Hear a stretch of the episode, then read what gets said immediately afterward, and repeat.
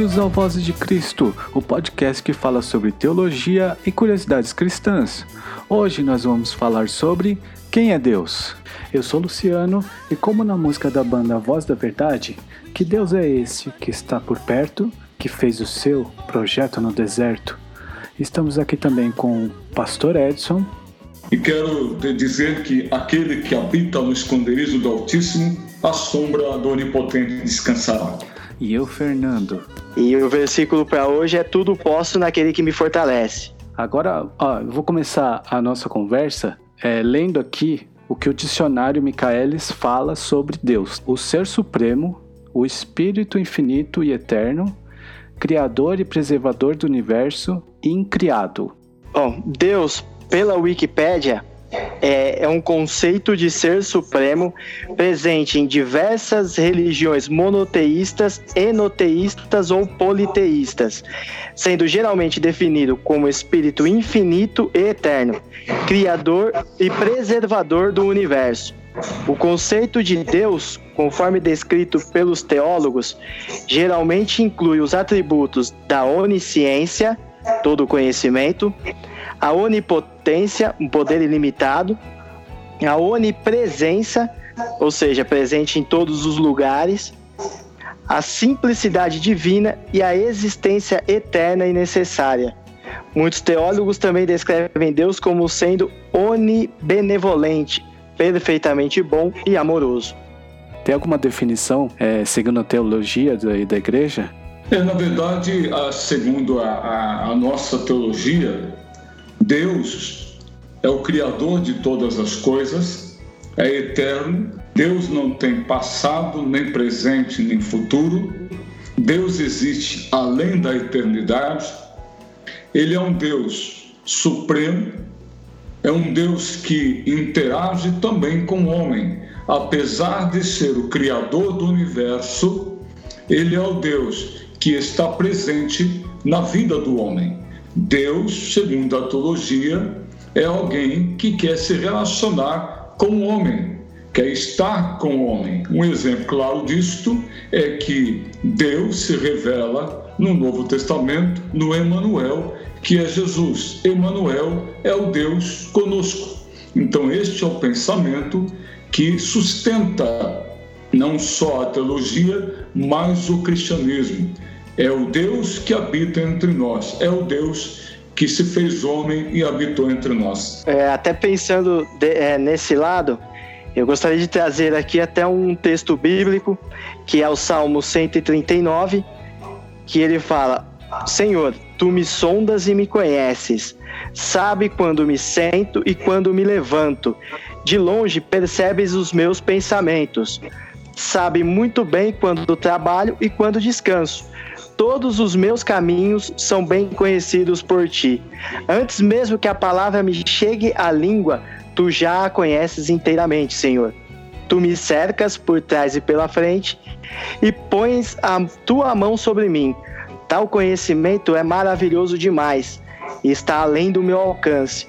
É tão elevado que não o posso atingir. Por que, que eu é, trouxe esse texto. Por experiências pessoais até, eu acredito que Deus ele se mostra pra gente no detalhe, ele se preocupa com, conosco nos detalhes da nossa vida.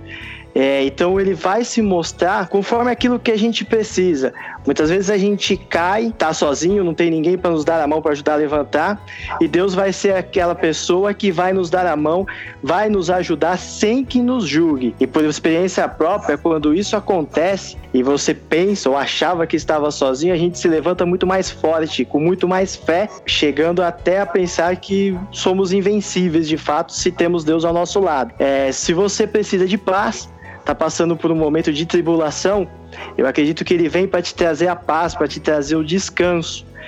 Em outros momentos, você precisa de coragem, precisa é, mudar alguma coisa na sua vida, seguir um novo caminho. Todo mundo sabe que nós, como seres humanos, temos medo, muitas vezes é, temos até aversão a mudanças.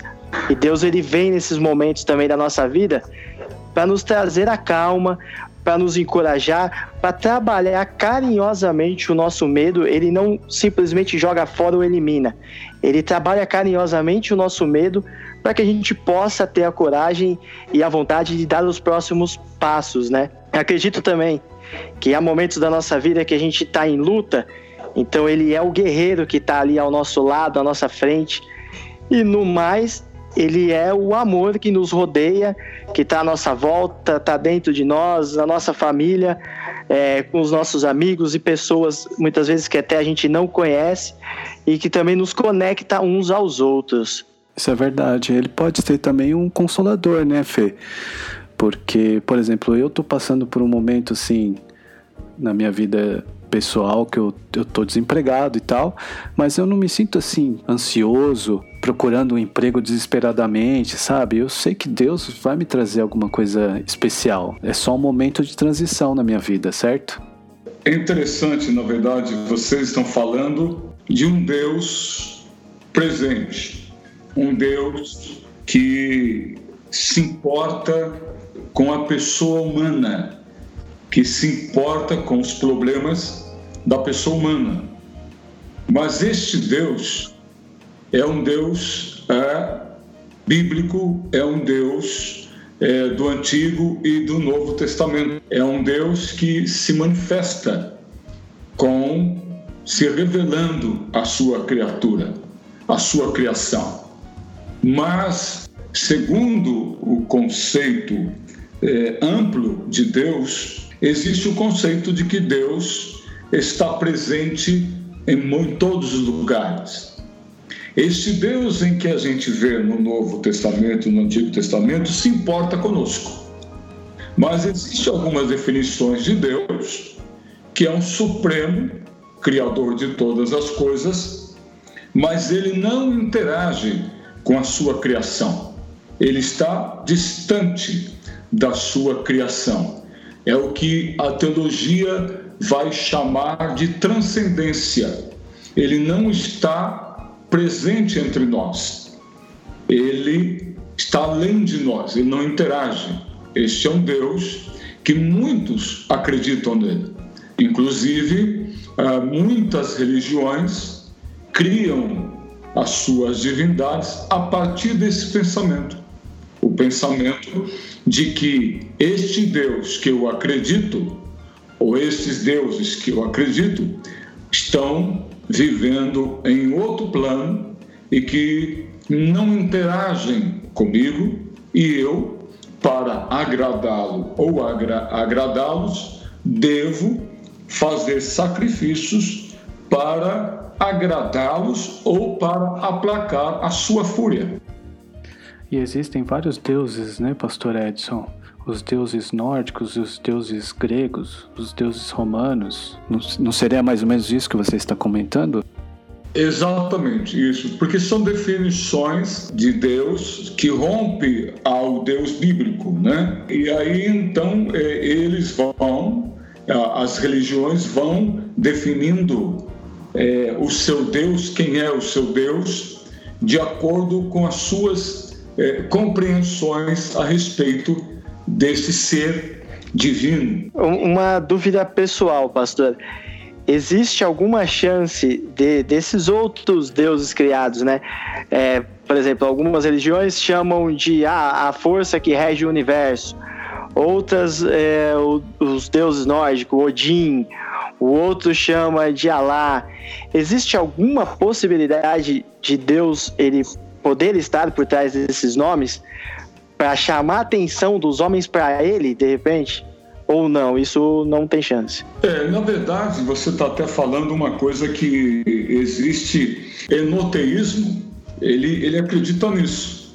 Ele acredita que por trás das outras divindades, ou por trás das, da religião, ou por trás das religiões, a religião ela tem um olhar, uma ótica a respeito daquele Deus. A outra religião tem uma compreensão a respeito do seu Deus. Mas por trás de toda esta ótica, ou diante, ou por trás desse olhar, é, existe um Deus.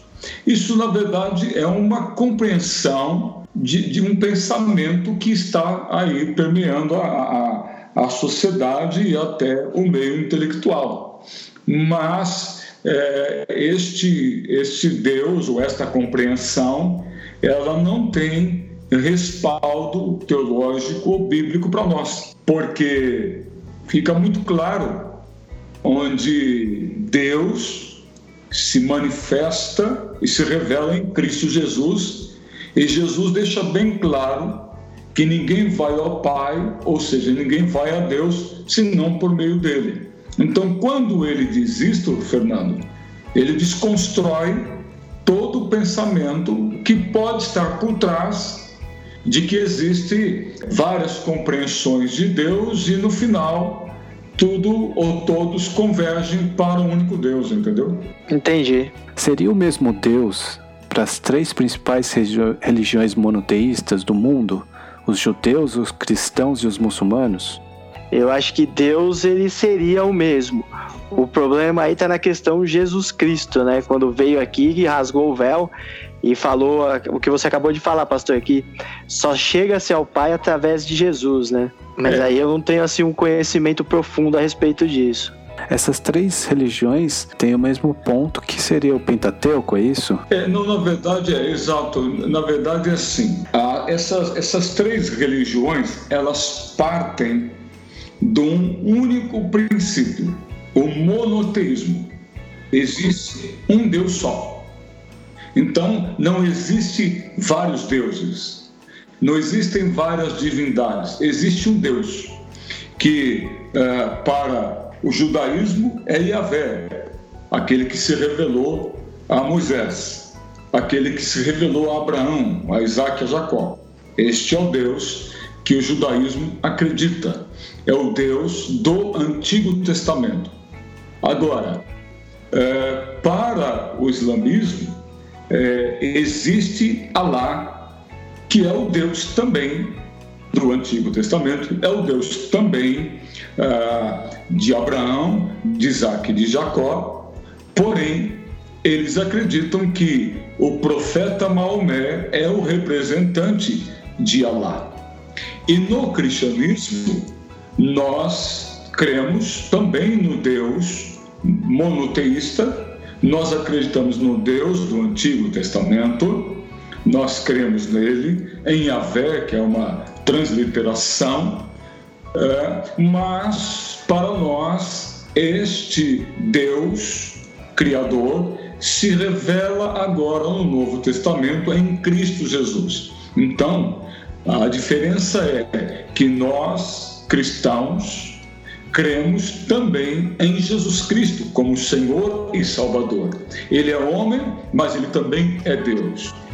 E o judaísmo não acredita em Jesus como sendo Deus. O islamismo também não acredita em Jesus Cristo como sendo Deus.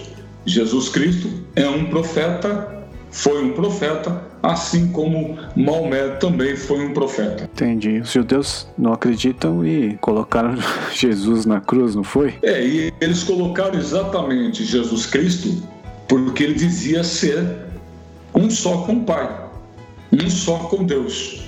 Então, ele, por várias, por várias vezes, ele diz que ele era um só com o Pai. Ou seja, ele está dizendo para os judeus: o vosso Deus é, é meu Pai e eu sou filho dele e nós somos um só. E isto, então, estou dizendo de modo resumido, é uma loucura, é uma, é uma, é uma, uma insanidade para o judeu ortodoxo. Era até uma blasfêmia, né? Que eles uma, falavam. Isso, né? uma, uma blasfêmia, exatamente, uma blasfêmia porque entendam que é, na cultura judaica você tem um Deus que se revela a seu povo de modo assim como ele apareceu para Abraão, Isaac, Jacó e Moisés, ou para Elias. Então é um Deus que se que aparece em manifestações, mas ele não encarna ele não encarna no corpo humano, no corpo humano.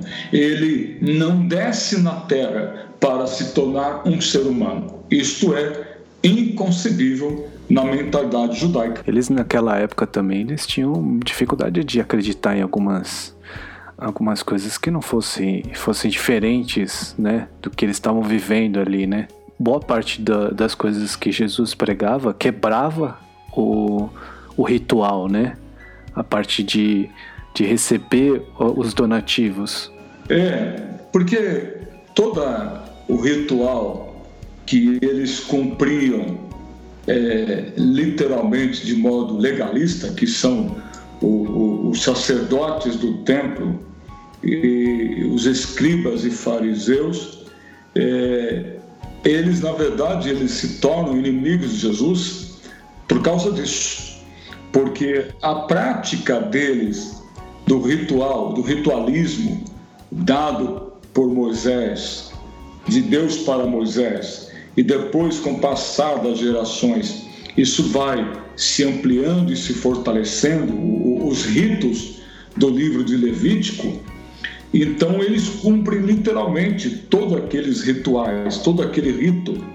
E de repente Jesus Cristo vem e cura alguém no sábado. O sábado é o dia do descanso, então era algo é, heresia para aqueles doutores da lei. O pastor, eu um tempo atrás eu estava vendo um, um documentário também. Não era só uma questão dos rituais deles, né?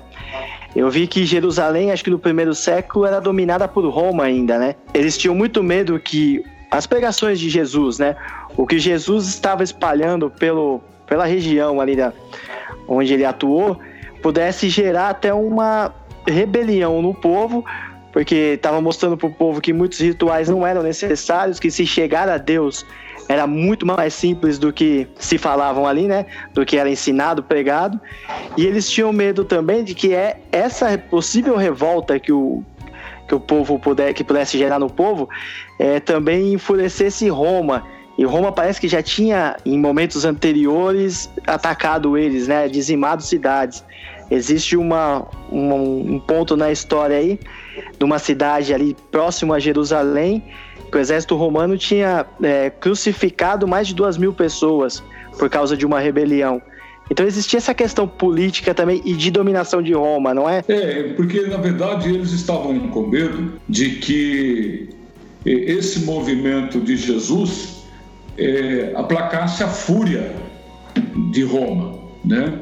ressuscitasse novamente a fúria de Roma para é, oprimir de modo bruto e violento esse movimento. E aí iria dizimar pessoas e matar pessoas. Então eles ficavam com medo de Roma vir para cima de Israel, dos judeus e matar muitas pessoas. Mas veja, é, esta era uma preocupação é, dos doutores da lei, dos, dos doutores do templo, era uma preocupação secundária que também é verdadeira, mas eles estavam preocupados é, com o, o poder que eles tinham é, do templo, em que as pessoas faziam as suas ofertas e seus sacrifícios, e isto se tornou para os sacerdotes algo extremamente lucrativo. E Jesus vem e, contra, e começa a contrapor a isso. É, tem, tem, até uma passagem que ele quebra todo o templo, né? Derruba tudo, porque fala, pô, vocês transformaram a casa do pai num comércio, né? Isso, exatamente. Ele enfrentava os, os fariseus, né? Os, os grandes sacerdotes. Pô, mas então, vocês vejam, é, é, uma coisa que a gente pode parar, pensar e refletir um pouco é que é, existe desde Jesus Cristo, antes de Jesus Cristo, existia uma compreensão a respeito das divindades, a compreensão de muitos deuses. E aí, é, muitos povos, povos antigos, entravam por esse caminho de olhar para a, para a natureza e observar as suas manifestações climáticas, ou seja, as intempéries da natureza, é, e achar e compreender que por trás desses fenômenos naturais havia divindades que estavam se manifestando ou tentando falar com eles. E aí então muitos vão mergulhar em busca de, de entender quem é este Deus ou quem são eles. Então, esta busca, desde o começo, para buscar quem é Deus, sempre fascinou o homem, desde os primórdios da humanidade. Houve esse desejo de buscar eh, e se revelar a este Deus. É interessante isso, né? É interessante porque Uh, a gente acredita um pouco nisso também, e eles acreditavam que Deus influenciava na, na colheita, né? na, nas, no tempo, e ele fazia com que os, os animais morrissem, era Deus que fazia que os animais morressem, ou que não desse, a plantação não desse nessa época do ano, não é? Isso para eles era influência de Deus. Ou dos deuses, né, Luciano? Isso, no caso do, dos egípcios eram os deuses, né? Exato. Tanto é que tem aquela parte da história que você conversou comigo outro dia sobre Moisés. É, que eu vou, depois vou até falar para vocês aí. Ah, tá, eu tô adiantando, na verdade.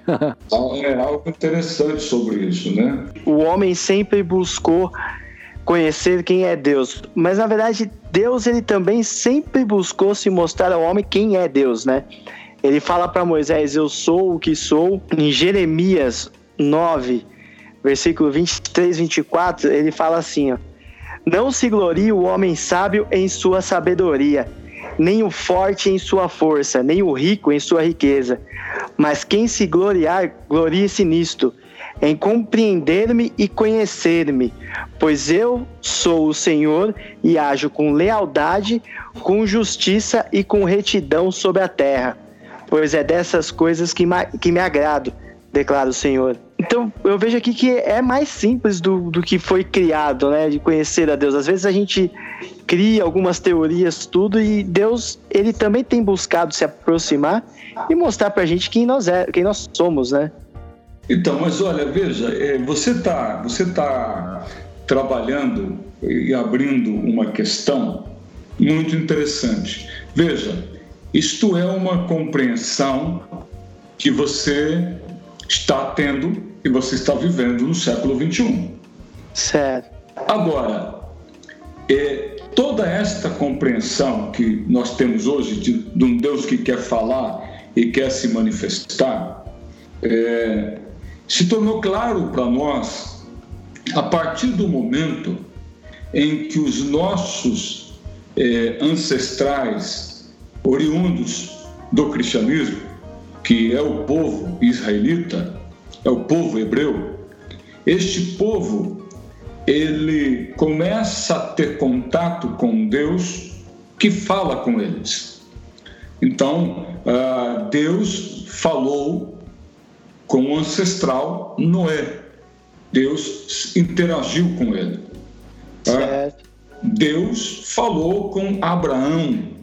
Então, este Deus em que as Sagradas Escrituras nos apresenta, ele é muito diferente dos outros deuses ou das outras compreensões a respeito de Deus, porque os outros deuses é, está, estão, se manifestam é, na natureza, no clima, no sol, na lua, é, no mar e seja lá onde mais, no universo, esses deuses eles se manifestam, mas eles não interagem, eles não falam, eles não se revelam aos seus súditos.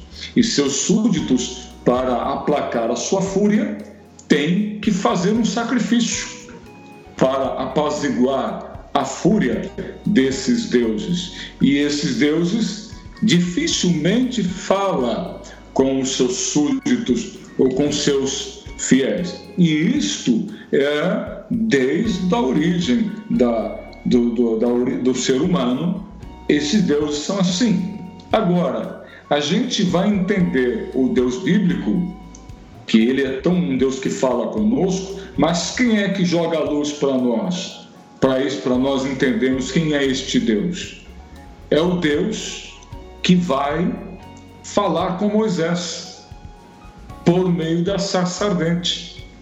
Então, é, é a partir dessa experiência que Moisés tem, Fernando, com a sarça ardente, é a partir dessa experiência que ele tem com, com este ser, que aí então ele vai compilir o Pentateuco a partir de Gênesis, e aí este eh, Moisés vai trazer para nós, para nós, a clareza de um Deus que está lá criando todas as coisas no Gênesis 1, mas é o Deus que vai falar com o Adão que ele criou lá dentro do Jardim do Éden. É um Deus que fala. Ele é um ser é um ser pessoal, é um ser relacional, é uma divindade que se relaciona. Os outros deuses não fazem isto. Então este Deus é o Deus bíblico, é o Deus que se mostra de modo diferente. Aí eu vou só completando aqui, mas eu queria despertar essa curiosidade para vocês. Quando Moisés se encontra com, com Deus na sarça ardente, ele fica em dúvida que Deus que estava conversando com ele. Exatamente, é isso mesmo. Porque Moisés tinha contato com os deuses egípcios, né? Ele tinha muito conhecimento sobre os deuses egípcios. Quando ele teve contato com com uma sarça ardente, jogando aquela voz, né? Que eu imagino, aquela voz vindo do céu ou vindo de algum lugar, ele fica confuso. Agora, é, é interessante porque nós estamos dizendo quem é Deus, nós estamos partindo do seguinte princípio: quando Moisés tem essa experiência com uma divindade que fala com ele por meio da voz e por meio de um fenômeno natural onde uma sarça, um arbusto, está envolvido por um fogo. Porém, este fogo não o consome, não o queima, então ele fica impressionado. Mas ele, por que ele pergunta? A grande questão é, por que ele pergunta o nome daquele que está falando com ele? Por que ele pergunta o nome deste Deus? Ele pergunta porque é, é o primeiro contato que ele está tendo, sem perceber, com o Deus de Isaac, Abraão e Jacó. Porque ele estava acostumado com os deuses do panteão egípcio. Que as divindades do Egito, né? Com as divindades do Egito. Porque também, supostamente, estas divindades faziam também ocorrências na natureza. Então, ver na cabeça dele, ver uma sarça pegando fogo sem ser consumido, não era de estranhar, porque ele viu algumas coisas sobrenaturais nas divindades do Egito. É, eu estava até pensando aqui, refletindo um pouco, tem uma diferença principal né, entre esse Deus bíblico que a gente segue e as demais divindades da época. Porque Deus naquela época, o que a gente vê na Bíblia é que ele, ele tinha um pulso firme, mas ao mesmo tempo ele também era amoroso, porque ele, ele pedia para cuidar das viúvas, dos órfãos. Ele não era um Deus que, que exigia sacrifícios humanos, como a gente já ouviu falar de deuses que exigiam isso. Então, é, é apesar do pulso firme, apesar de muitas vezes levar o seu povo a conquistar algumas terras, alguns territórios, até outros povos, ele sempre se mostrou também amoroso e leal, né? Leal e justo. Enquanto outros deuses que a gente vê ou ouve falar, é, não era bem assim, né? Era um negócio mais, vamos dizer assim, mais firme, né? Sacri que nem eu comentei, de sacrifícios humanos, ou faz o que eu quero, ou destruo tudo. Acho que era por aí também, né? A principal diferença entre eles, né? É verdade. Inclusive você vê quando ele pede para Abraão que sacrifique o seu próprio filho, ali você poderia parar e pensar de que ele estava sendo como os outros deuses, que pedia Sim. o sacrifício humano, a morte de inocentes, para aplacar a sua fúria ou para agradá-lo. Mas aí, de repente, é, ele intervém e interrompe o sacrifício que Abraão está fazendo. Ali, então, ele se mostra um Deus de amor, um Deus de misericórdia. Um, um Deus, Deus provedor também, né? Um Deus provedor, exatamente. Um Deus provedor, um Deus que, que não quer sacrifício humano, ele traz o sacrifício para nós. Naquela, acho que naquela passagem bíblica ele está meio que é, querendo saber a fidelidade de Abraão. Exato, isso. Ele está testando a fidelidade de Abraão.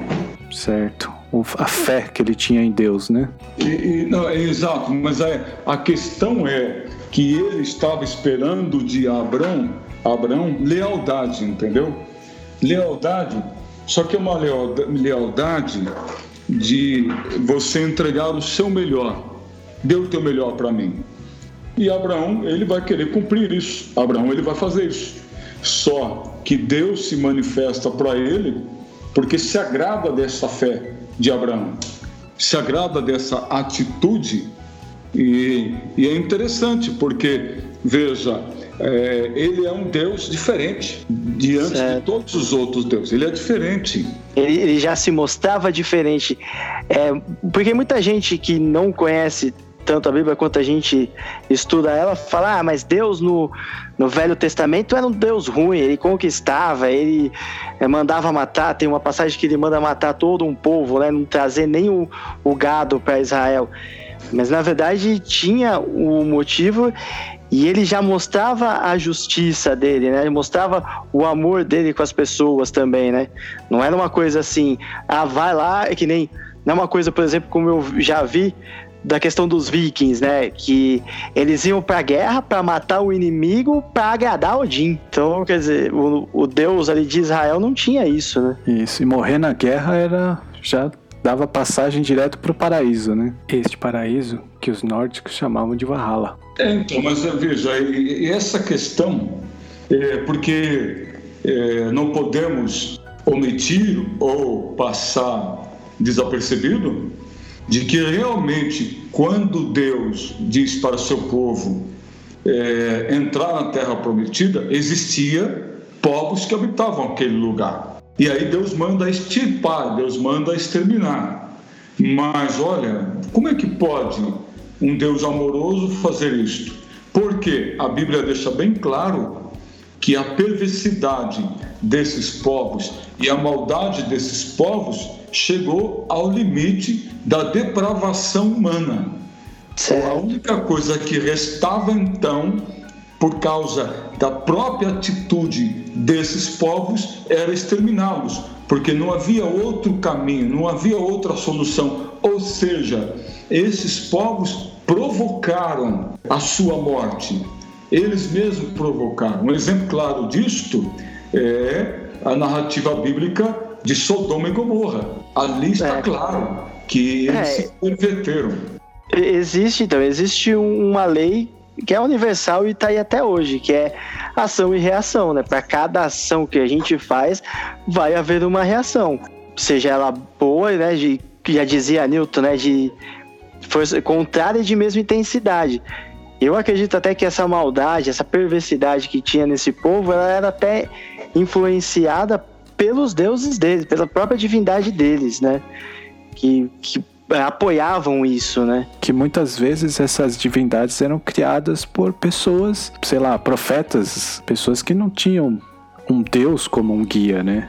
Era simplesmente uma pessoa que criava essas é, doutrinas é, inclusive você vê, vocês vejam o, o, o, grande ponto que até que o Fernando está dizendo é idolatria. A idolatria desses povos, o paganismo desses povos, é, em que eles estavam na terra de Canaã, a, a idolatria era algo é, absurdo também desses dessa, desses povos, como você disse, Luciano, povos que criavam as suas divindades e cometiam horrores e barbaridades. Eu, um tempo atrás, estava pensando até sobre essa questão de das nossas atitudes terem consequências, né?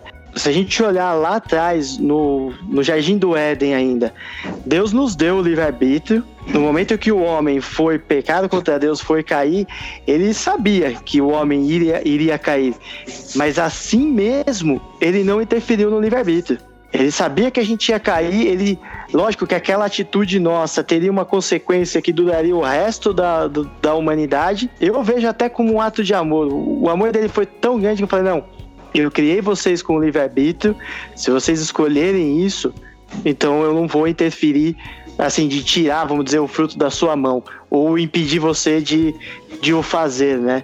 Só que a gente sofre as consequências depois. Eu concordo, está correto né? Então é assim, é, aí a gente pode até pensar e dizer que é, muitas coisas em que a gente vê é, na humanidade ao longo é, da sua existência, ao longo de suas gerações, de séculos, muita coisa que acontece na humanidade, os males que acontecem na humanidade é fruto das escolhas e opções em que a humanidade faz. Que é, é do próprio homem. Do próprio homem, exatamente.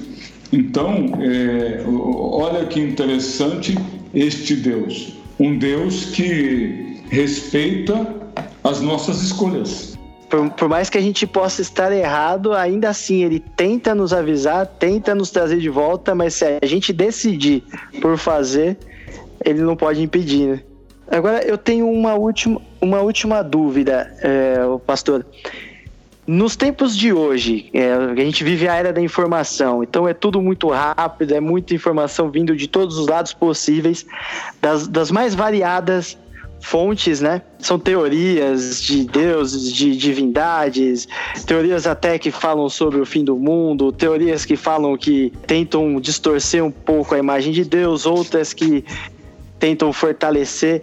No mundo de hoje, como que a gente pode é, buscar o conhecimento de Deus sem ter a dúvida se, por exemplo, eu estou buscando o caminho certo, eu estou buscando o conhecimento certo, né, a informação correta e não estou me deixando levar por uma teoria ali que alguém criou, que seria quase uma teoria da conspiração, que alguém criou ali para dar uma desviada no, no, no que é Deus, né? No, no foco principal nosso que ter, teria que ser principalmente Jesus Cristo, né? É, na verdade, Fernando, é, é, vamos lá, né?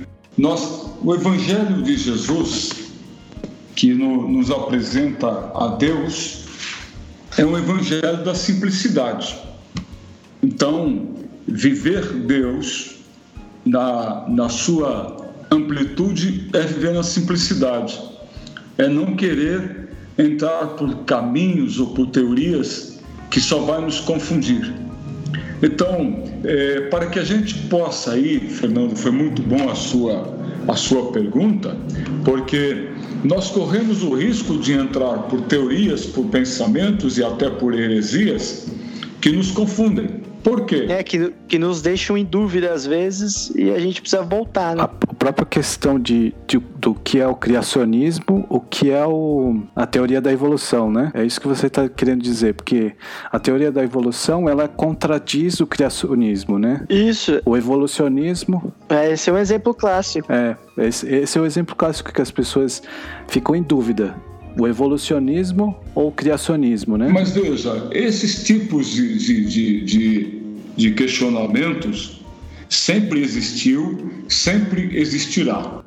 O, os apóstolos também sofreram é, grandes opressões, grandes questionamentos. A igreja, ao longo dos séculos, sempre sofreu, sofreu alguns embates que a colocava em dúvida e fazer com que o povo ficava em dúvida.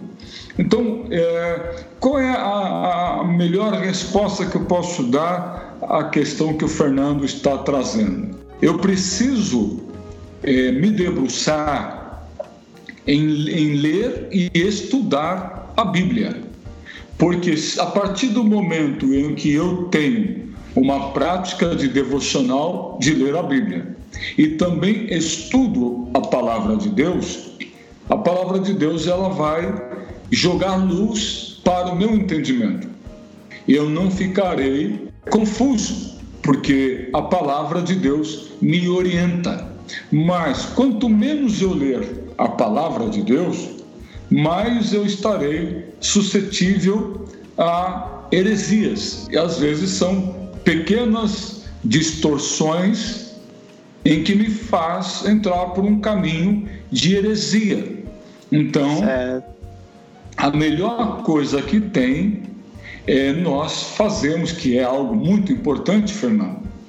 Nos dias de hoje, no, no mundo da, uni, da informação, no universo da tecnologia, eu preciso desenvolver uma, um estudo sistemático da palavra de Deus. Eu preciso me dedicar a ler a palavra de Deus, porque senão eu serei vencido, nós seremos vencidos por questões e por, teo, por teologias ou por heresias que está acontecendo aí no mundo e também dentro do meio evangélico. Pelo que eu entendi também, essa é uma busca principalmente pessoal, né? É, somos nós devemos buscar, é claro, a gente tem que estar com outras, junto com outras pessoas que acreditam no mesmo que, que a gente, porque dois é muito mais forte do que um só.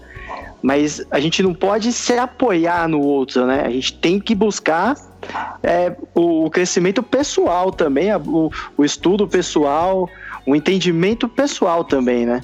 É, e parte, olha, e parte daquilo que você disse do livre-arbítrio, das suas escolhas. Deus não irá descer na terra e te obrigar a ler a Bíblia. Certo. Ele não irá te obrigar a fazer, uma, fazer um estudo bíblico. É você que tem que partir ah, em, em, direção a, bus, a buscar conhecimento. Conhecereis a verdade e a verdade vos libertará, disse Jesus. Então, quanto mais eu busco a verdade, quanto mais isso é claro para mim, eu tenho mais facilidade de uh, vencer e combater as heresias. Tá certo, correto. Deus não ia pedir para eu criar um podcast, né? Não iria. Estamos aqui. Estamos aqui nós três falando sobre, sobre Deus. Não, e outra coisa também nessa questão que você está dizendo, né, Luciano? Nós estamos fazendo um exercício sobre a nossa fé. Nós estamos falando sobre ela. Nós estamos nos a, a, afinando com relação às coisas de Deus. Então a questão da gente estar falando e estar debatendo, discutindo, conversando, isso já é um grande exercício de aprendizado. Com certeza, concordo. É, para mim, é, pessoalmente, eu prefiro mesmo esse debate, essa, essa troca de ideia entre pessoas, porque eu acabo absorvendo muito mais, até do que eu fazer por outros meios, né?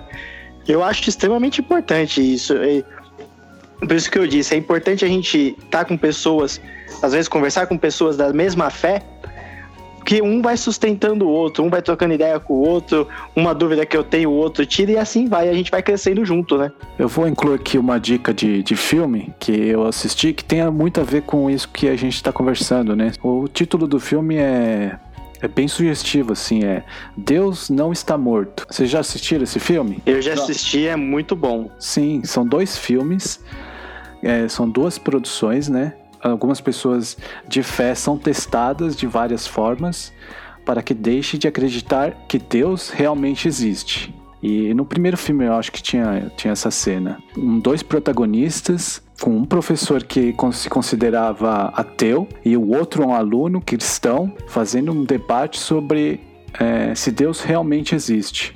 E algumas referências que o, que o garoto cristão faz é sobre Stephen Hawking, e Darwin. Certo. Referência sobre esse assunto que a gente está falando, né? Porque muitas vezes é, a gente fica na dúvida, né? Realmente Sim. existe Deus? Porque a gente está cercado de pessoas que são que não acreditam em Deus e elas têm bons argumentos para para contradizer a existência de Deus. Ou acreditam nas mais diversas coisas, né? Sim, sim. Criam coisas, né? É. E a ciência também, ela muitas vezes vai contra o, o criacionismo, né? Certo. É, eu, assim, filmes que eu recomendaria seria o Entrevista com Deus, é um filme realmente muito bom, mexeu bastante comigo também. É, semana passada eu vi um documentário no History que chama Eu Conheci Jesus, conta toda a história de Jesus, desde o momento do nascimento até o, a sua, o seu sacrifício, né? E um que eu tô é, para assistir também, que dizem que é muito bom, é esse filme novo aí, que é o Superação, o Milagre da Fé. Dizem que também é muito bom. Eu não vi ainda, mas pretendo ver. Tem aquela aquele documentário do Netflix que é a história de Deus com Morgan Freeman. Ela não é muito cristã, né? Mas fala sobre os deuses do mundo, né? É, dá pra entender um pouco que leva é, cada crença, né? Sim, sim. É um bom, um bom documentário também. É, eu, eu, na verdade, eu, eu quero só é, recomendar nenhum filme, porque realmente é interessante a, as sugestões que vocês estão fazendo, mas eu quero recomendar a leitura da Bíblia.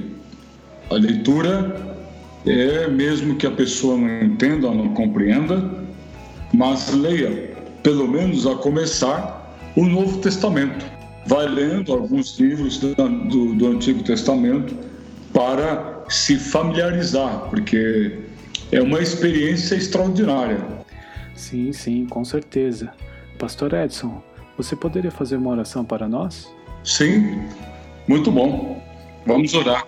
Senhor Deus, Pai querido, Pai amado, nós queremos te agradecer, porque nesta conversa o Senhor está presente. Obrigado por este momento que o Senhor nos conduziu. Nós tivemos um propósito de juntos, por meio, a Deus, da tecnologia, falar de Ti, falar das coisas eternas e tornar para nós mais ainda a nossa fé fundamentada num Deus vivo, um Deus bíblico, um Deus, ó Pai, que se manifestou na pessoa de Jesus Cristo. Muito obrigado por tão grande obra muito obrigado por tão grande sacrifício feito por nós. Obrigado, Senhor, por enviar seu Filho amado, por morrer na cruz e nos salvar de todos os nossos pecados. Obrigado. Esteja conosco, Senhor, nos abençoando. Esteja conosco sempre, na doce presença do Teu Espírito Santo. Assim o oro, agradecido em nome de Jesus. Amém. Amém. Amém.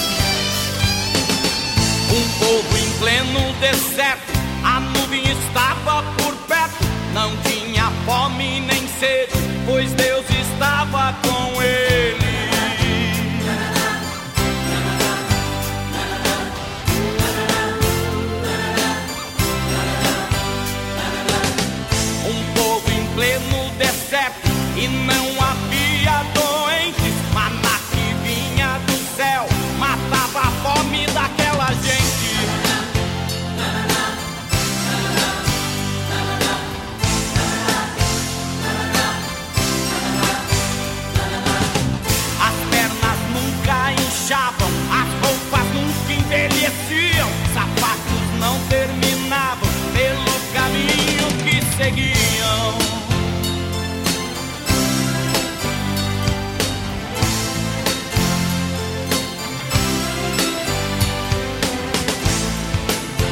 E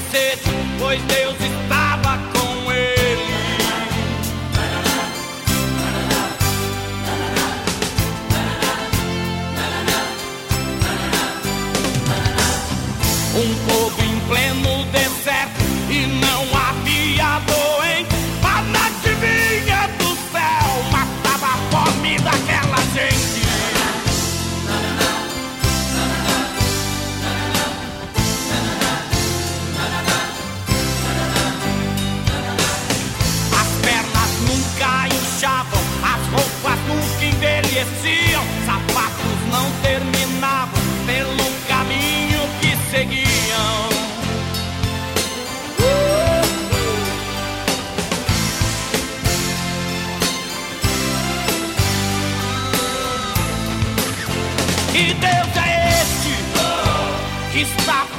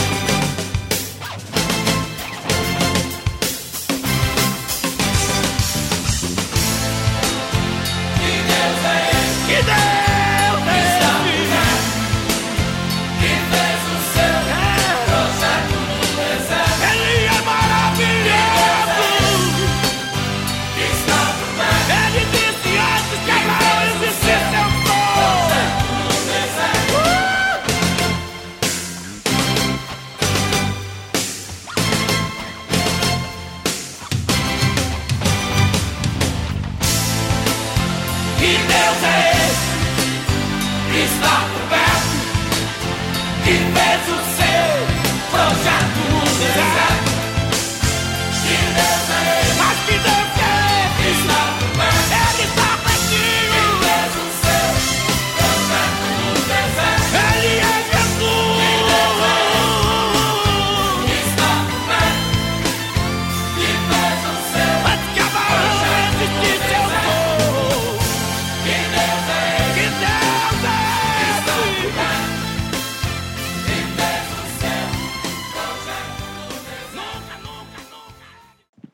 isso aí, pessoal. Obrigado por escutar o nosso podcast. Deixe seu comentário lá no site www.vozesdecristo.com.br. Abraço!